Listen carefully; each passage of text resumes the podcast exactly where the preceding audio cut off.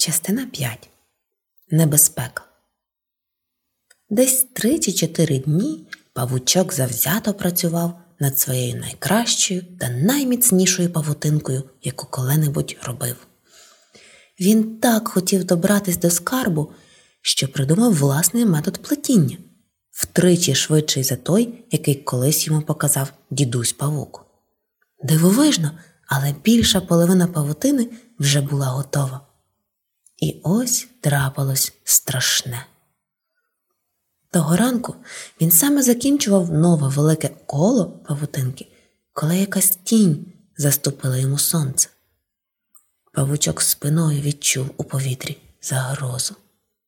Він повернувся і похолов від жаху. На перилах балкону сиділа ворона.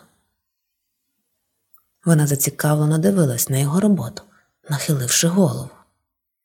Павучок ледве стримував сльози розпачу. Невже все пропало? Хм, здоров, малий. Це ти таке зробив? Ця павутина просто фантастична.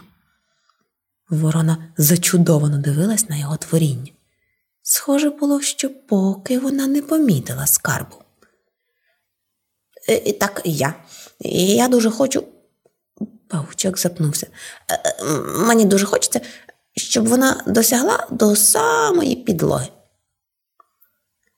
Повірити не можу, що ти такий маленький, а зробив таку величезну і розкішну павутинку.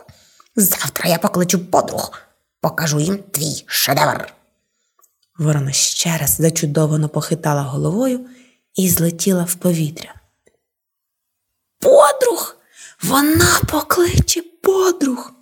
Вони точно заберуть його скарб. Павучок був настільки схвильований, що не знав, як бути далі.